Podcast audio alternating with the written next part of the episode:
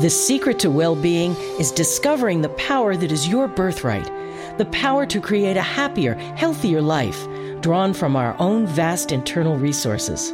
Join Jules and her guests as they gently guide you to shift your perspective from the familiar negative to the divinely connected, a place that will not only positively impact your world, but possibly shift the planet. It's all right here on Law of Attraction Talk Radio. Well, welcome to Law of Attraction Talk Radio. I'm Jules from beautiful Palm Springs, California, and I'm so glad you're listening. I haven't said this for a long time, but if you're tuning into this particular episode, I think there may be a huge reason for it. Tonight's show has a big message and one that may warrant a few more interviews on this very subject. It's all about the collective consciousness and it gives us practical information on how to connect. Tonight we have Kevin Hancock with us with his very life changing book called Not for Sale Finding Center in the Land of Crazy Horse. The universe sent me this book for a very specific reason, and it was to change my life and to get me back on track. So, before I get started with Kevin Hancock and this incredible interview, I want to bring on a friend, uh, Brent Wheeler, who came on to our last cruise on March 6th. And, and I just wanted to have Brent share his personal experience of why the cruises hold significant information when you come aboard. Hi, Brent. It is so wonderful for you to come on to Law of Attraction Talk Radio and tell me what you think of the last cruise. Oh, it was fantastic. It was one of the best decisions I've made in many years. It was it was a a, a catalyst for a lot of things happening right now. It gave me the confidence to um, understand what was going on. I have a lot more confidence in how to use law of attraction.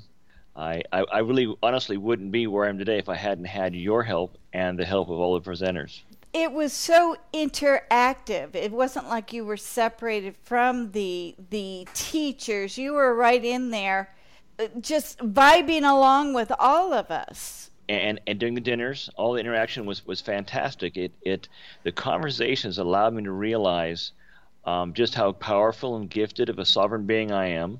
I came back off the cruise uh, on fire. I mean, it literally was just uh, amazing. It was days before I got back to old reality, but back to where I could kind of focus because I was really just just amped up massively when I got back. So you felt like you could put all these things that you heard on the cruise into practical application.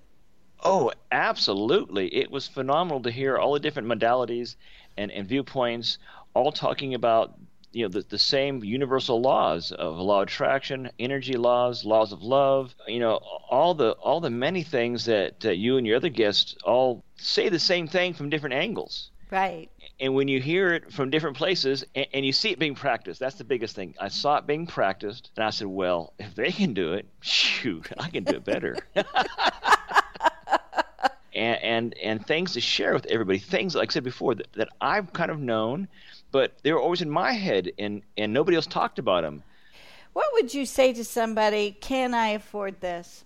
Ask the universe, open, allow. I mean, yes, I, I actually skipped out on several of your cruises because of fears. I, I made excuses. And this last cruise, you kept chipping away at the excuses. And I finally said, okay, fine. You know, and I had this noise in the back of my head. My angel's yelling at me. I finally sat down and said, all right, I'm going to do this.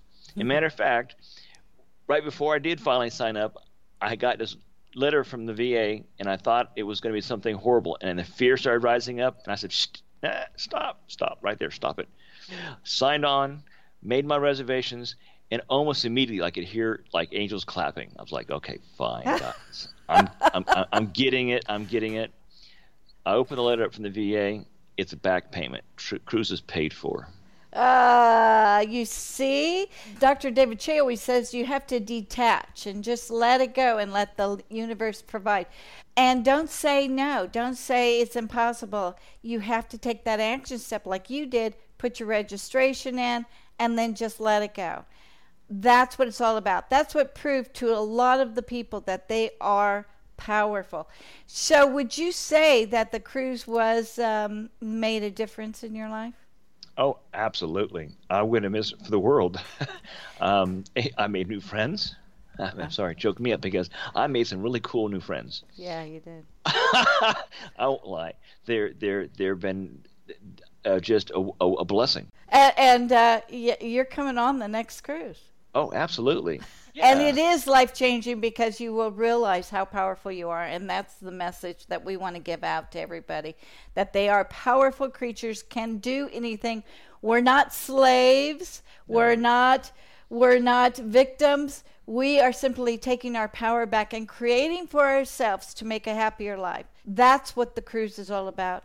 Oh, thank you so much for taking the time and coming on and telling all of the listeners what it was like. Let's take a fast break and we'll be right back with Kevin Hancock and his wonderful award winning book, Not for Sale. Did you know that every human uses only a small portion of their powerful mind? Jules Johnson, international certified hypnotherapist, wants to introduce you to your powerful mind in order to create your dream life. In as little as one session, Jules guides you into releasing limiting beliefs that keep you from achieving wealth, health, better relationships, and even true love. Schedule a session in Palm Springs or set up a Skype video session for those nationally and internationally. Jules would love to serve as your guide into living your dreams. Go to creativeguidedimagery.com or call 951 201 2166. That's creativeguidedimagery.com. So, before we begin the interview, I wanted to share my reality of what happened to me last week. Things do happen for a reason, wow, did I get the message right between the eyes? Oh, it was not comfortable by any means. I discovered that I am living life in a high stress zone. I've become so involved in the day to day management of the businesses that I have lost my connection. Last week, something really unimportant happened that I didn't like. I just really was stressed to the max. I knew I could resolve the situation easily, but instead I became so enraged that I actually had a meltdown with the person who I felt was responsible for getting the job done. And I went ballistic on this person. I was rude, I was mean, I was vile, and then I hung up and I cried. And then immediately I apologized. And then I turned all of the anger that I spewed out to that other person back into me. I directed it, not released it. I directed the anger into me. Not on purpose either. Turning anger within is what causes depression, and I had two hard days of depression. What in the heck is going on with me?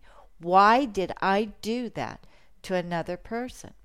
I realized, wow, I am trying to give out an empowering message to the world, and yet I have become lost in the distraction of everyday living.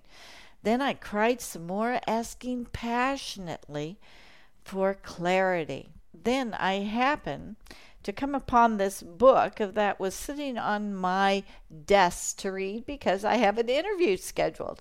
And truthfully, I really didn't feel like reading it.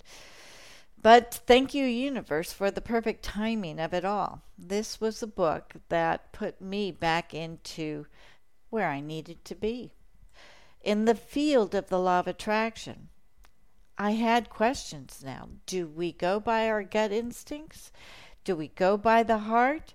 Or do we do it by listening? What is this all about? What I discovered is that perhaps the law of attraction is not just about me, me, me, and my feelings. Perhaps it's about the collective and what we are all feeling. What is my responsibility in that? Perhaps that's the bigger message to it all. True, when we are all in touch with our own inner emotions, a shift occurs. But there's a time when we must go past the servicing of self and move towards the servicing of all.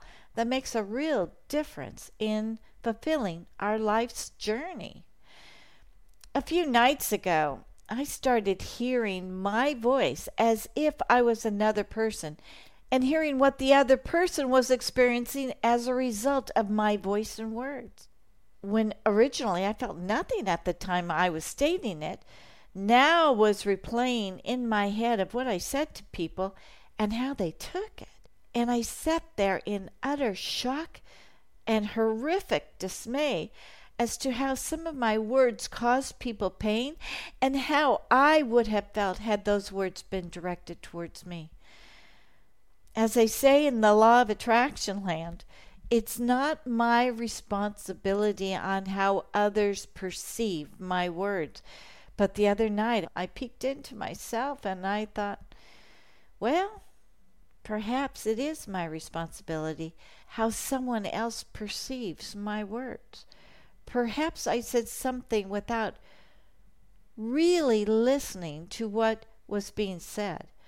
Perhaps my mind as a business leader dictated what I thought and discounted the voices that do matter. Perhaps I thought that my life experience and my inner guidance was enough.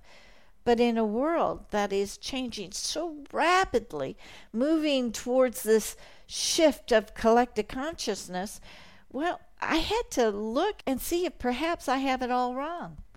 I have the right intention, but perhaps I'm wrong on many other levels.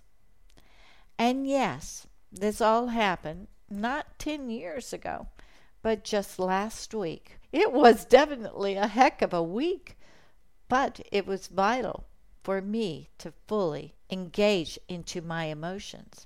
And then here comes this book in my mailbox called Not for Sale Finding Center in the Land of Crazy Horse.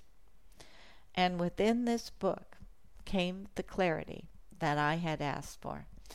Oh, this book is not a fast read, and you really don't want it to be fast. It is very profound.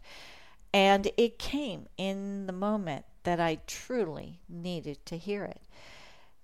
It's time to be silent and hear the words and feel the connection. So, this is what the show is all about tonight gaining clarity. And gaining clarity is perhaps the most important thing we could do right now in this fast evolutionary shift that is occurring on this wonderful planet of ours. So let's talk to Kevin Hancock, author of the book not for sale. Finding Center in the Land of Crazy Horse. This book won the National Indie Excellence Award in 2016 for leadership. Kevin Hancock is the president of Hancock Lumber Company, which was established in 1848 and has over 460 employees. In 2006, the economy tanked and wreaked havoc not only on the company but also on Kevin's health. He lost his voice. This is an incredible message of a journey to reconnect into being human.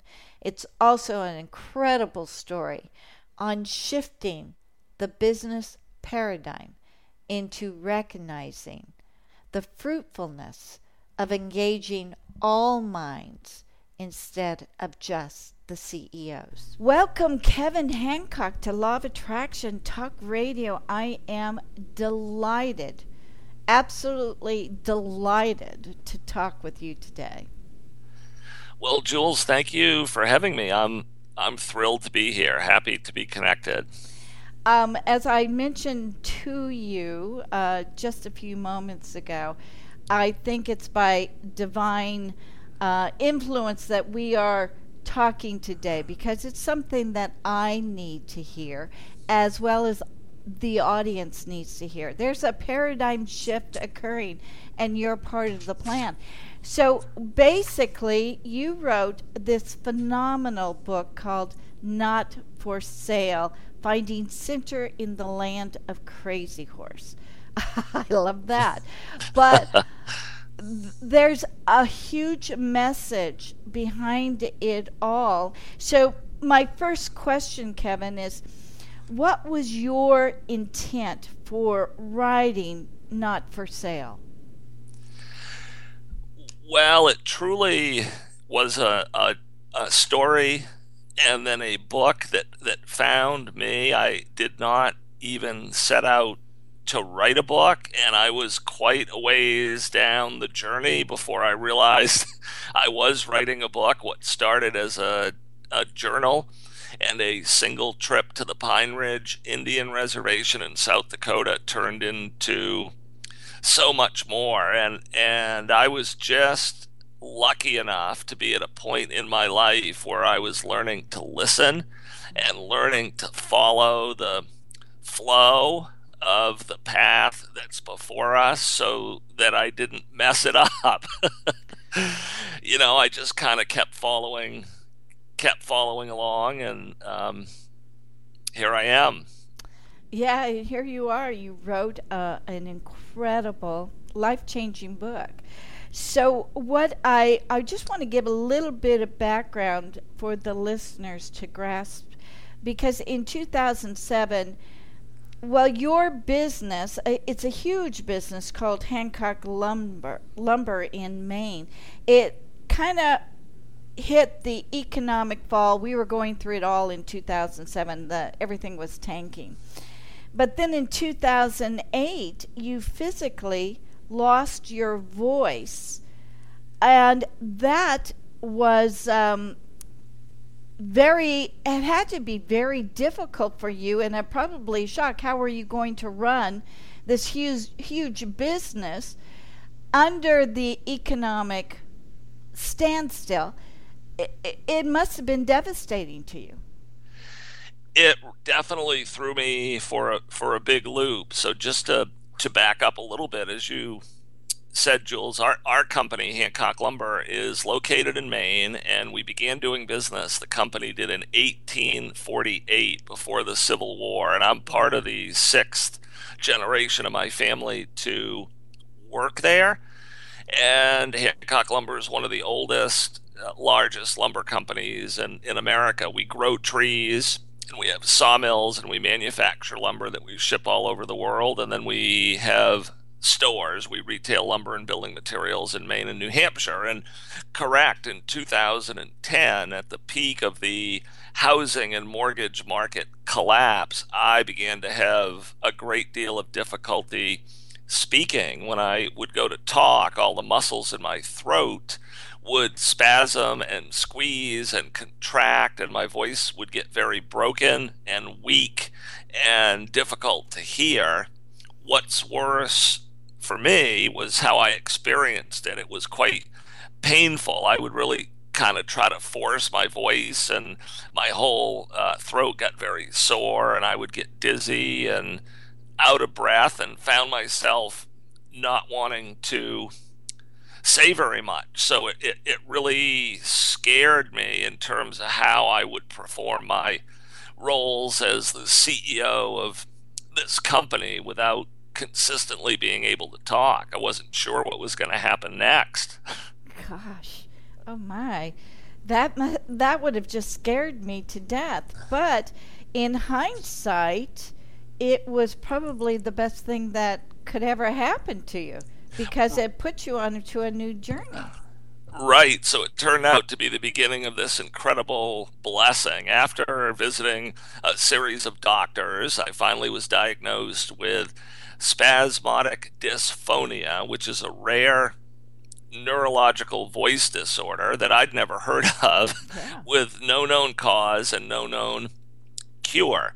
The prime there are two treatments for the disorder. One is chemical and the other is spiritual. So the chemical treatment is a periodic Botox injection into the throat which serves as a artificial temporary muscle relaxant and then the the more significant path that, that really pulled me in is that the the calmer, the the calmer I can um, make myself, the more I can find my grounded core, spiritual, peaceful center, the better my voice does. And so my voice is actually a bit of a blessing now. It's a built in barometer that helps me keep tabs on um, how peaceful I'm I'm being. Ah. You know, as I move around as I move around and do my thing. Why do you think it was your voice that was affected? Great question, and and that question is really at the center of of my book. It it kind of follows my spiritual and emotional journey with losing my voice and then starting out on a series of trips back and forth to the to the Pine Ridge Indian Reservation. But what I came to believe over time is that, that the loss of my voice, the partial loss of the of my voice, which I had originally only considered to be a problem or a hindrance or a liability, was actually a blessing and a calling and an opportunity to do two things. First, to stop and sit still and transcend my roles and the expectations that the world around me had of me and find quiet time on a consistent basis to listen more deeply to the essence of my own soul. Mm. And then, second, to do what I could to help strengthen the voices of others. And I began to see this pretty quickly in my work because from a leadership standpoint, when you can't always talk, you listen. It was a really simple but powerful transition. I got really good in a hurry at listening and asking questions, answering a question with a question, sharing the stage more broadly, and in short order, inviting everyone around me to lead. And, and quite quickly, I could see that that actually worked better to the point where not only was it healthier for me, but it was a much more dynamic and powerful way for our organization to function. And and the truth seemed really powerful in its simplicity. Wouldn't an organization where everybody led and everybody had a strong voice outperform and be more valuable than an organization where just a chosen few appointed traditional leaders did all the talking or held all the cards. So it was transformational for me in the way I thought about myself outside of my role and the way I thought about doing my job within my role. Wow. Wow, this is such an important message because it's saying that the way that we view leadership is that they make the decisions and they're the brains that say yes or no. But it's like we depend on one person instead of a whole wise group to come up with the, the great solution. Correct. And as I started looking around the, the, the world after I'd lost my voice and come to think differently about leadership, I, I really came to came to believe, Jules, that a global human uh, awakening or transformation is wanting to occur from the Piscean age to the Aquarian age, and, and that generally speaking, that Piscean communal structure or leadership structure, if you think about it, was all about a chosen few people right. serving as the voice or the saviors or the anointed leaders. Yes. Who defined for everyone what the truth was. And this really was true regardless of the organizational type. You could see it in business, you could see it in government, you could see it in churches, and Religion, you could yeah. see it in households, even how households were structured. But that increasingly in the Aquarian age, each soul is wanting to seek, know, and speak his or her own individual truth. And that organizations and leaders that see this and embrace this, I think are going to have a dramatic advantage over time versus organizations and leaders that resist resist that trend or fight that trend or try to cling to the order that that humankind is heading towards leaving behind. Oh yeah. Wow. So let's go on with the story, and then we're going to get into more of what you just said because it's powerful. And it goes into evolution astrology and all of these other wonderful things. I mean, your book has everything in there, and it is. It is so life changing, truly is. But why did you feel the need to go to Pine Ridge Indian Reservation in South Dakota. What what was the force? What was the reason behind that? Yeah, it was kind of twofold. The the immediate uh, event was this in in 2012 by 2012 the economy had stabilized and i could see that our company was well on its way to being stable healthy and strong again and i Jules had a growing feeling that I tried to resist but couldn't. That I need that simply was I needed to serve myself a bit more, and that was a very awkward feeling for me. I was so used to kind of focusing on everybody else. Mm-hmm.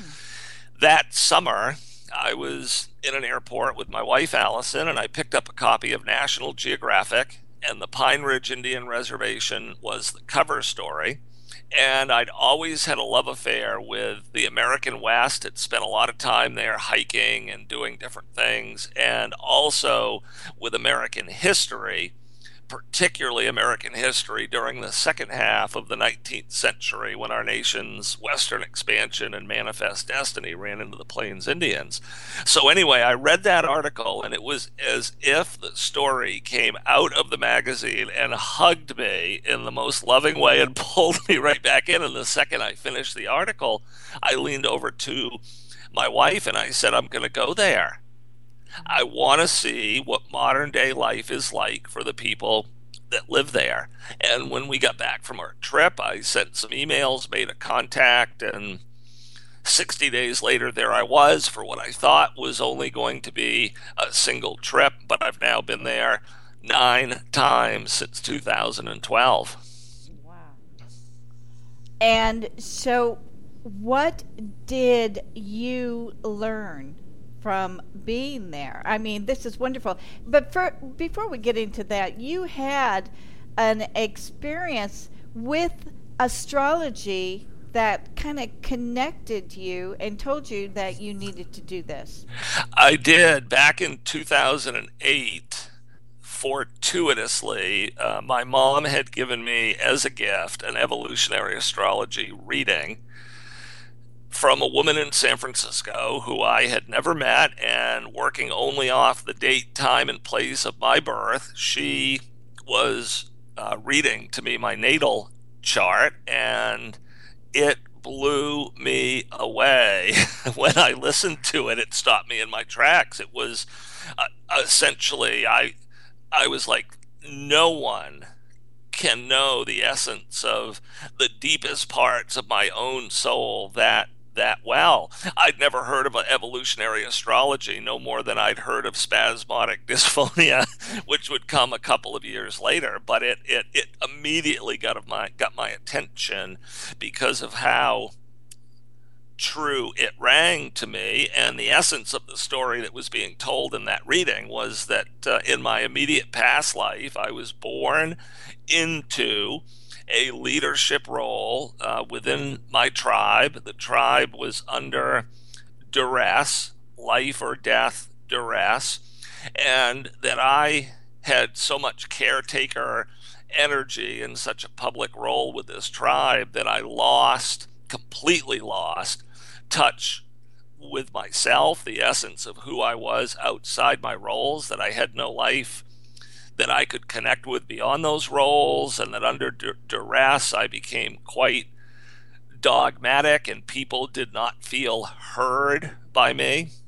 People did not feel heard by me. And that my tribe had perished and that in this lifetime I was here to try again, to learn to lead differently, and to find a deeper sense of self outside of those roles. And that if I did not learn those lessons, I was likely going to have some pretty serious issues with my health, which then two years later I acquired the voice disorder, which I've totally come to believe was um, a, a, excuse me a blessing from my soul, my soul's way of giving me a really strong warning that it was time to do things differently. So it was evolutionary astrology spasmodic dysphonia, and then the Pine Ridge Indian Reservation that all combined to kind of weave this this magical journey I ended up on and then ultimately decided to write about and share.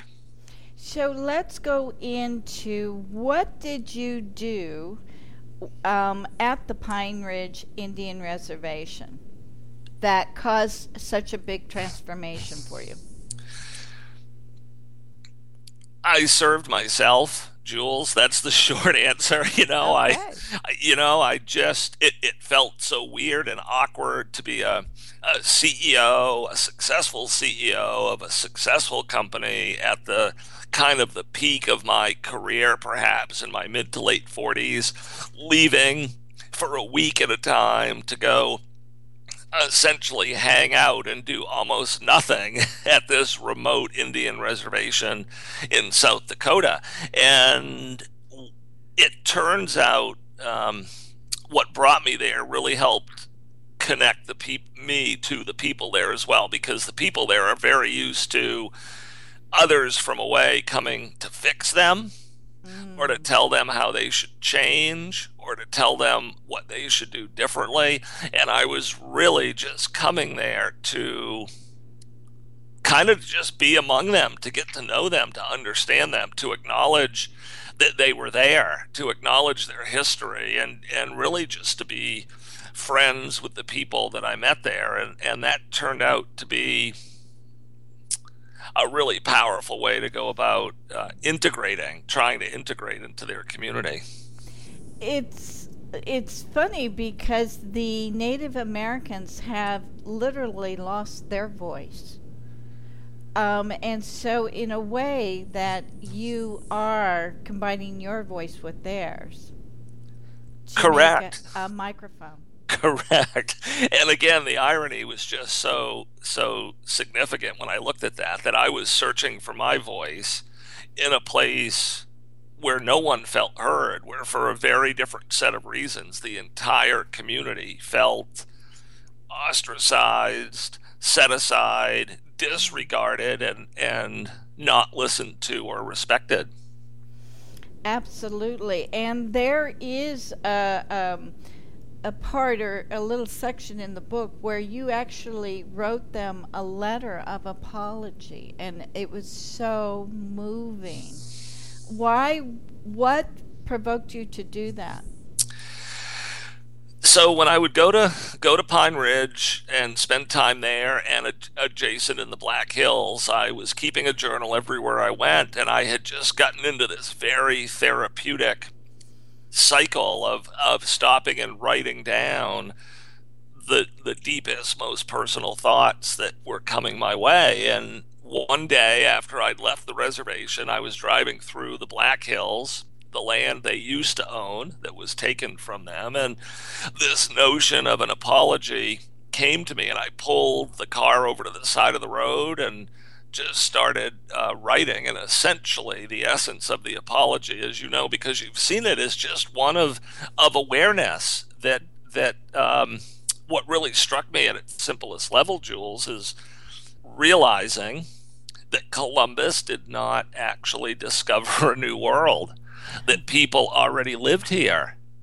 And it struck me like a ton of bricks. How could a truth that obvious be set off the stage or put in the closet of our nation's history or the way we remember ourselves.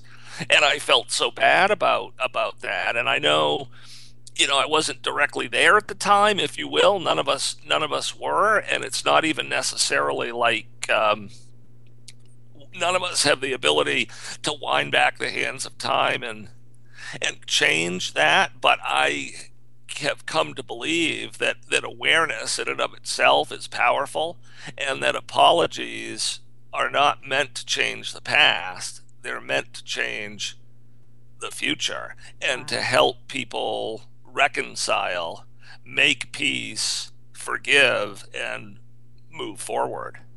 On both sides. Correct.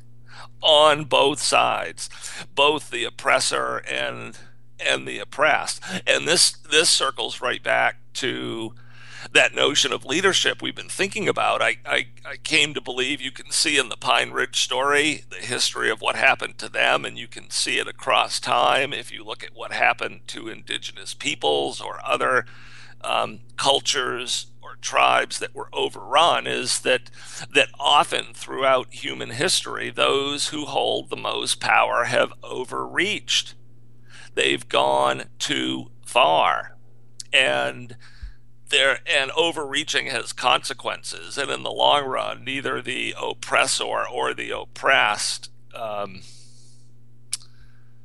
there there's there's a lot there that has to be reconciled on both sides in order for progress to be to, to be made and, and to realize that, that there are communities in this country that have not yet recovered from Columbus's discovery or have not yet recovered from the quote unquote winning of the West. That that history doesn't end when the day of the event ceases. History uh, can can live for generations until it's reconciled in a heartfelt, soulful way. And for many Native communities in this country, that day has still not yet come.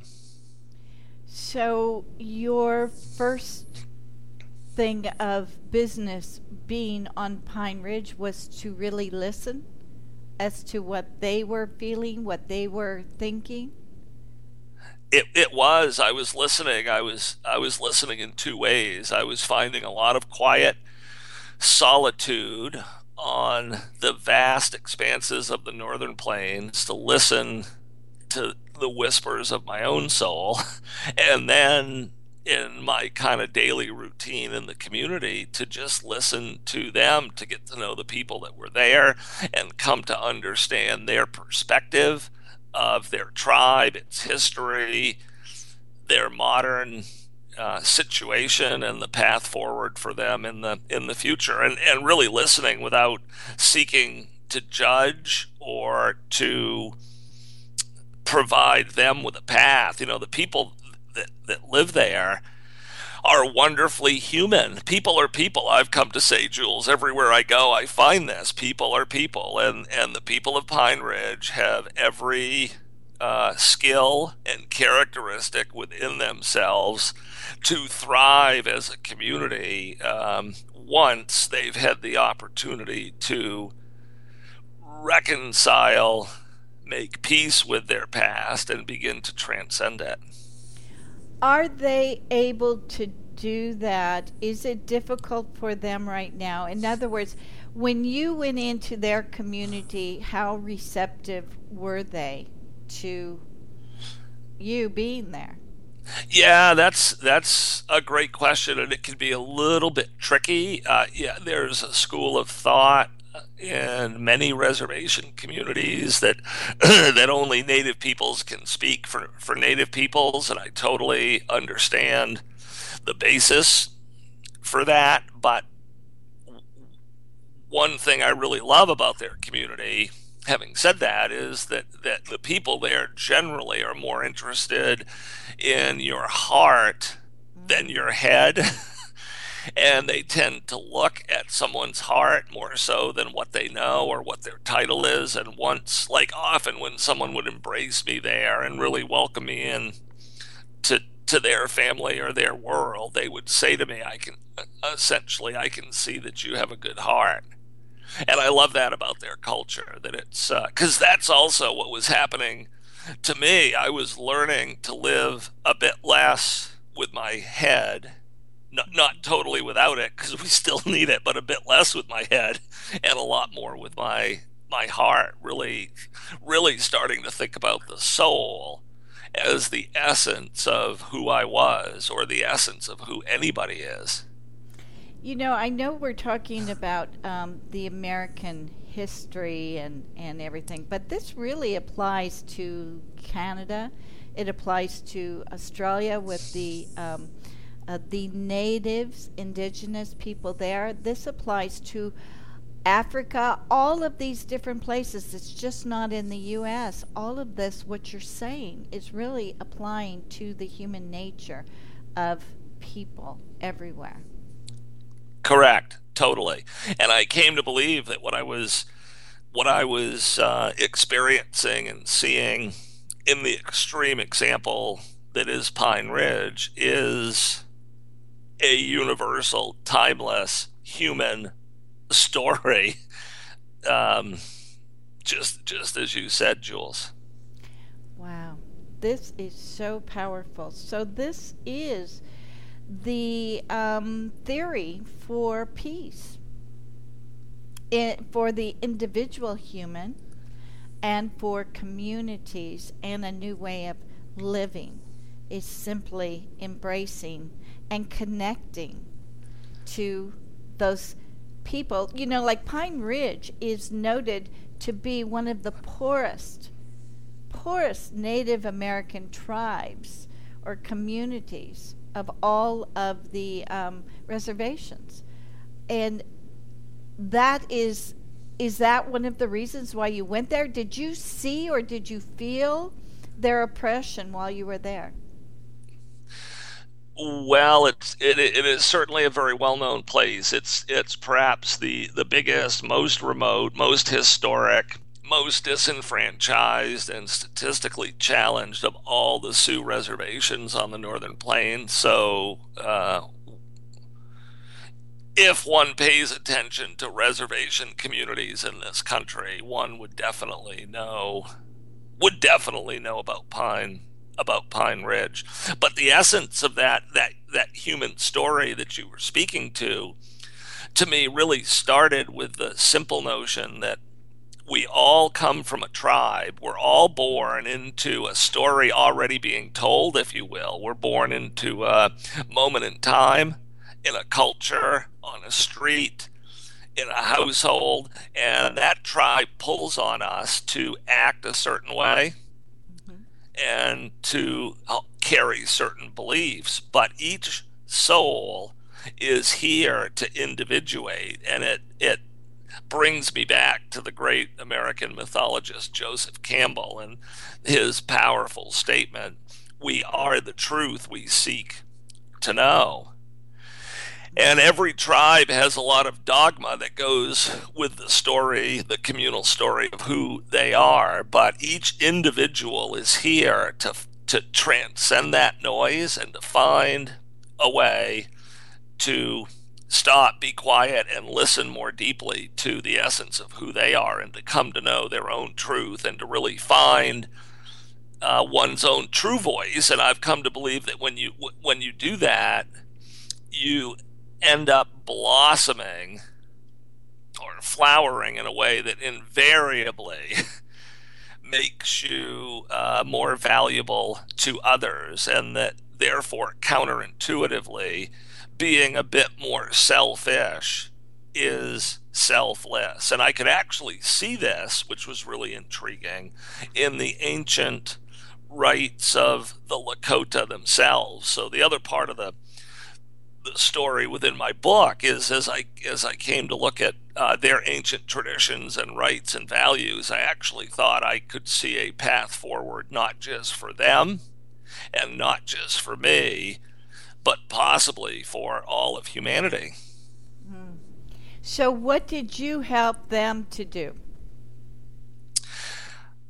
That's a great question. They, I would, I would say for sure, uh, that they helped they've I've tried to help them but I think they've helped me even more and I've gone out of my way to say it that way I tell my friends there that I came to Pine Ridge because you have things here that are powerful and valuable to me and that I've learned from you and gained strength from you. And I think it's important for people there to hear that because they're so used to it's been ingrained in them that, that, that someone would only ever go there to try to do a public service deed for them. And I don't want to diminish that at all because that is really cool and noble and valuable. But I think the notion that's even more powerful is to help them recognize that they are already in possession of ideas, skills, history, stories, values that the entire planet can benefit from and that they have a lot to offer. Mm, absolutely. And how is it that they can offer? Do we have a platform for them to offer? I mean, you're right. This is something that we all need to learn from. We do. So, so for example, the Lakota have seven sacred rites. That is, uh, they tell the story were brought to them long ago, Jules, even before the coming of the horses. And one of those rites is the Vision Quest. Many people would have heard of that uh, rite. In the Vision Quest rite, young people coming of age or adults at a transformational moment in their lives would leave their tribe with no possessions or belongings and sequester themselves alone in nature for multiple days at a time for the purpose of seeking a vision. The Lakota term is Hamble Chia, which translated means to cry for a vision. And the idea was that if you seeked, you might well find. you might well find the connectivity you have to all living things, that single energy source that unites all that lives, and you might gain a deeper understanding of the essence, the whispers of your own soul, that which makes you you feel so alive and dynamic. And then uh, you were expected to return to your tribe, share the vision you had received, and live your life in accordance with that message and those values. And the notion was really powerful. Wow. At its essence, if every individual in the tribe was living their own truth and had a strong voice, then the tribe would be strong. It was right out of, to me, Rudyard Kipling's The Jungle Book. The strength of the pack is the wolf, the strength of the whole is the individual. And it was an individual, soul centric culture. And I was like, oh my word, that's exactly where the planet, the entire planet wants to head. And it, and it, and the path is living rite there in the stories of this largely forgotten tribe. And and what's more, you spoke about this earlier, uh, indigenous wisdom. The, the, that is the essence of the vision quest is a is a right that shows up time and time again in indigenous cultures around the world, indigenous cultures that that have never met. And when you find truths that show up in multiple indigenous cultures, it, it has to start to tell you something or get you to stop and think about the potential power of um, that path. So the Pine uh, Valley Reservation did are they able to find their own power within? Or were you able to what it, what is it are they empowered being there and you empowered them more by listening? So that's a great question, and it's hard. For me to answer it, I could I could really only answer it on a communal level. You know, there are individuals there that would each be in a different place on the spectrum, but but as a general statement, um, you know, my feeling was that that once their community was conquered and colonized and oppressed and decade after decade of of being remade as white people and all of the things that, that happened, that the power, the power that, that once lived with the individual had largely been beaten out, uh, pulled out of that community. And today it's the most kind of government centric uh, community I've ever seen where where all of the power tends to go to the corporate governing center, the tribal council, the Bureau of Indian Affairs, the great father in,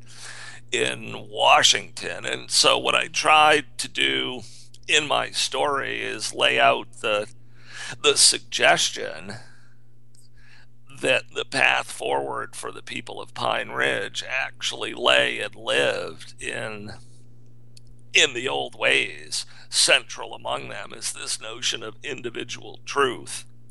Eh, but I think that's also a challenge uh, around the world. Like like in, in my own culture, I felt like people were become eh, were becoming numb to their individual truth as well, lost in the the busyness, the twenty four seven internet wired, bigger, better, more, go go go world that we live in. That the noise on that side can be so deafening that that it, if you're not careful, you could live years or a life without stopping, thinking, listening, and looking inward. That is so true. So true. So we're all uh, unempowered. So now is the time to start changing. And so, what you got out of how to um, start living a different life, start being a different corporate manager, or start living from a different viewpoint. Tell us about that. How did it change everything around you? Well, it was re- it was really really dramatic. So so when I changed who I was. I'm going back now within my my role as CEO of the company. When I changed who I was and sustained that and became calmer and more collaborative and quieter and shared the stage with others and was listening without judging as often as possible. You know, I'm I'm very human too, but but but trying to to live that way, I found everybody else evolved too. I, I it um, the only way to put it is that that's what happened. The entire organization changed it changed, and I I feel like therefore leaders have to be really really careful about how they lead because they have by virtue of their position a significant impact on the vibe, the culture, the flow of the organization they're serving or are connected to. And that with leadership comes a tremendous amount of responsibility as a result. Hmm. So, you, as the CEO, are now listening and you're asking questions.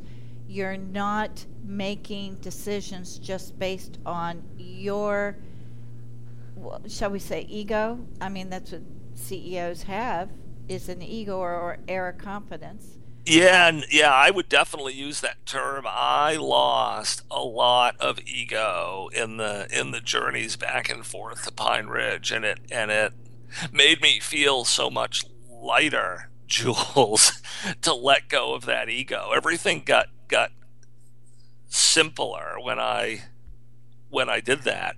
So we we've now been working for a period of years on pushing as much power out from the center as possible, the opposite of that traditional model where you're trying to collect power.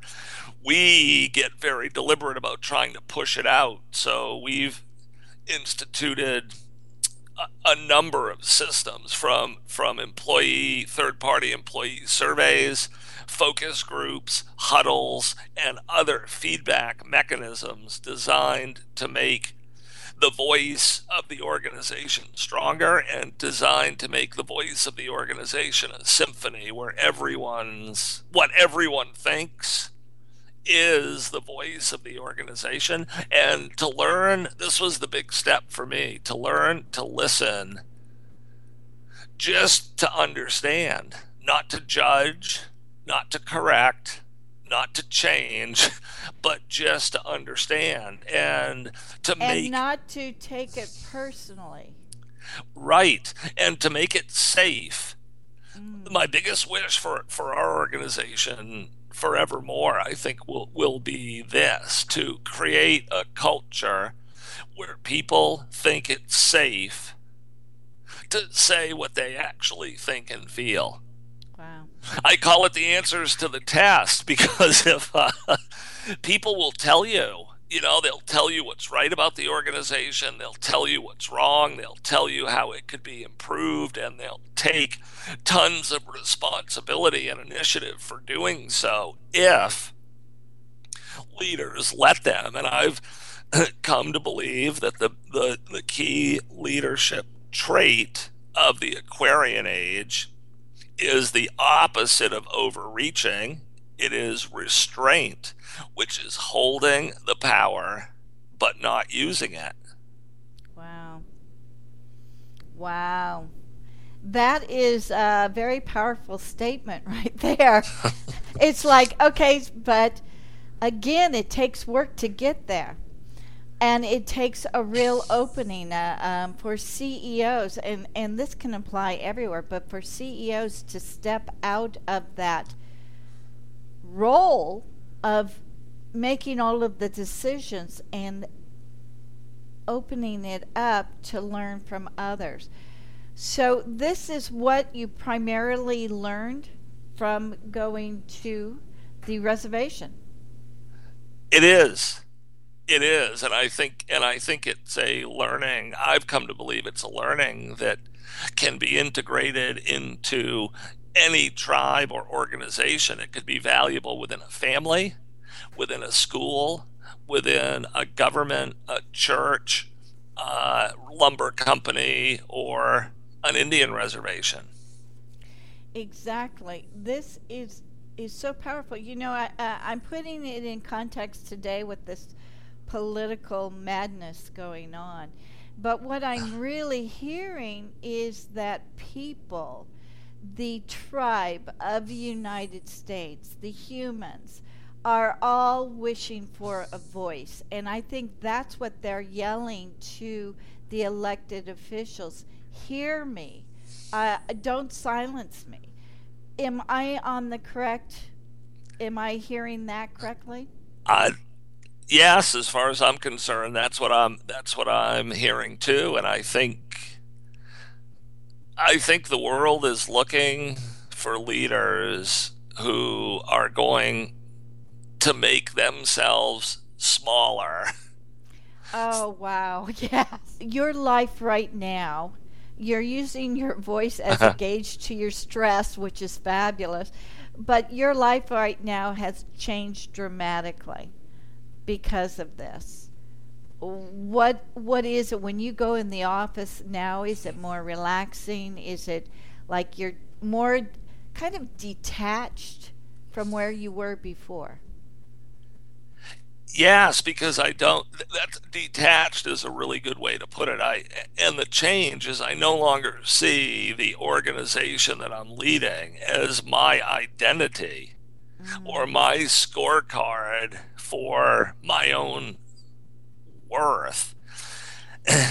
I still love company, love the company, love my job, am passionate about it, but I see that as a role I'm playing, not the essence of who I am. And and when I was able to make that leap, it it really liberated me. And I tell people in the process, I gave up this this business notion of global conquest, which you see you see everywhere. You know, when I was younger, it was this notion that we were gonna our company was to take over the entire industry. And you see all kinds of companies or leaders thinking that way, but it's really a, um, it's fool's gold. It's a, it's a hollow path. Uh, we, we want to be really good at what we do. We want our employees to, to love working here. We want our customers to have incredible value added experiences here but we also want to put the work back in its place. You know, it's important, but we don't want it to be all consuming, and we want to live broader,